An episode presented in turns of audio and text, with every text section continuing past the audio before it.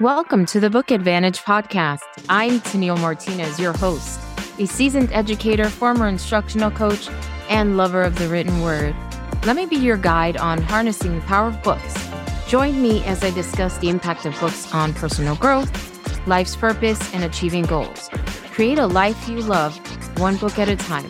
Now, on to today's episode. Everyone loves a good story, but should I begin from the time that I accidentally stole a book from a store without my mom noticing? Okay, okay. I was about three years old, and to date, my mom doesn't know which store I took it from. Or should I start when I read Sweet Valley High well into my middle school years until I wanted to read books of characters sharing my lived experience? Now, this isn't a diss to Sweet Valley High because I have read all of the books, all of them, but I never saw myself in any of them not even as one of their friends? Or should I speed up to present day where I consume books on marketing and entrepreneurship like their glasses of water? You see, I think I have a problem.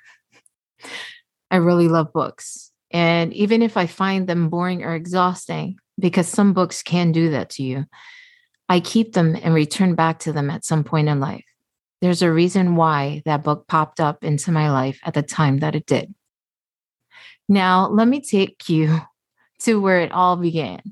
So, yes, indeed, I did steal a book from a store. The story goes as told by my mother that we were at a store in the mall. We exit the store. My mom notices that I was carrying a book in my hand. And she turns around and she asks me, Where did you get that book from, Tennille? My big eyes looked up at her and I gripped it even tighter, saying that it was mine.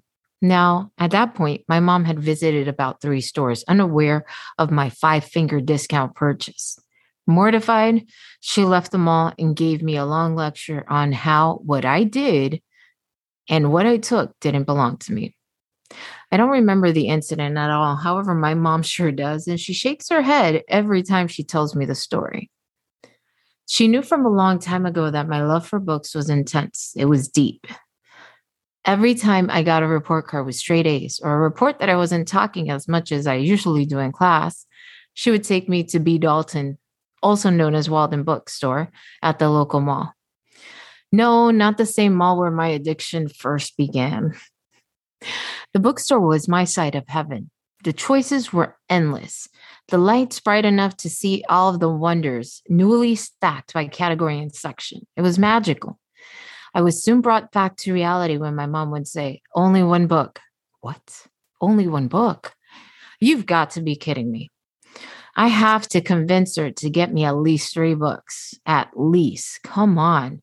Like, this can't really be happening to me. So, as I agonize on which books to buy to become part of my library, my mom would remind me just one book. I had to make a case. There was no way it was going to be just one book. Mom was firm, but she would give in. She had to give in. She admired my love and did what she could to nurture it. So, on days where money was truly tight, she reminded me that dad would take me to the library. Dad didn't know what he was getting himself into. Library visits didn't happen without a plan of action. Yes, even as a little kid, I would plan out the visits to maximize the checking out of books. Dad was busy. He worked two jobs to provide for the family. So I had to be strategic to get the most out of every visit. The best laid out plan included my little handy dandy notebook. When I wasn't reading, I was writing. There was no internet back then. So who do you turn to when you need book recommendations? LeVar Burton from Reading Rainbow. Cue the music okay, I'm entirely too new to podcasting to have the know how or knowledge of incorporating the theme music, or even if I could. So check out my Instagram profile if you have no clue what I'm talking about. And if you do, join me on Instagram anyway. Okay, back to the story. I would take my notebook out and it had book recommendations upon book recommendations from LeVar Burton. I had them listed by book title and author. I even had little hearts next to the books I wanted to read first. I would then beg my dad relentlessly to take me to the library, encouraging the support of my little sister to help move the plan along. Finally, when dad would say, Let's go, it was prime time. I would talk my sister's ear off on what book we needed first and plan on how many we should check out. By the end of the visit, I had a stack of books about half of my body's length. Shaking his head, my dad would pile the books on the circulation desk and would ask me in Spanish if I was really going to read all of those books. Oh, how he underestimated me. As my love for books grew larger and larger, my search to find my story in the books I read became palpable. Sweet Valley High wasn't making the cut anymore. I love the characters and love some of their stories, but their life wasn't my life in the slightest. I couldn't relate to their storylines because we were so different. The dynamics of my life weren't anywhere near theirs. There were no dates happening at my age. Dad wasn't having any of that. I wasn't extremely popular or had a ton of friends like they did with convertibles. And to be honest, my taste was changing.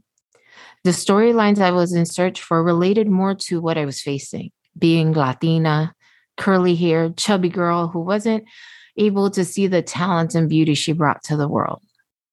This is where I found Judy Blume, Toni Morrison, Maya Angelou, until I found Esmeralda Santiago, Julia Alvarez, Isabel Allende, and Sandra Cisneros. As I reflect on the books I've read, it shows how my collection of books represents the friends I've met along the way. They are a lot like the characters I've met. They're all dynamic, multifaceted, and important in their own individual way. With this new collection of books under my belt, the spark to branch out of fiction led to an endless opportunity of books. I navigated leaving fictional world to the more complex manner of living in the nonfiction world. I turned to the self help and personal development section of the bookstores.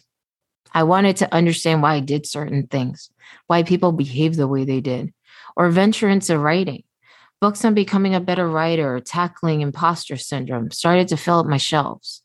Books like Bird by Bird by Anne Lamott, The Artist's Way by Julia Cameron, on writing by Stephen King, just to name a few. I would work on morning pages over an entire year and wrote a few short stories. There is a dream to be published one day. And at this rate, you never know. Then I have books on life's purpose, living a better life, spirituality, God, and entrepreneurship. Each book was a push into the next direction of my journey while nurturing all of the little heart whispers I had being a teacher, business owner, writer, coach, and speaker. There are so many books that have had such an impact in my life. For many years, I would passively take in the wealth from the many books read without taking much action. I shouldn't say that as an absolute statement, but there came a time when a dear friend of mine said, Stop reading and start doing. It's the process of the start doing that I found the confidence to explore the many experiences that have led me to where I am today. As you take this journey with me on this podcast, I will share how I took those steps, even if they were tiny, that continue to lead me on this beautiful journey we call life. All in all, I'm grateful that you have shared this time with me as I share how I got here. Your time is valuable, and I am honored that you have spent it here listening to part of my story. The book list is long, with many stories to go along with them. There's more to share. Thanks for listening to today's episode. If you enjoyed this episode, please connect with us on Instagram at The Book Advantage. Stay in the know by following us as we share exclusive updates, a look behind the scenes, and golden nuggets shared after every podcast. If you loved us, don't forget to subscribe, leave a rating, and review. Until then, create a life you love by turning one page at a time.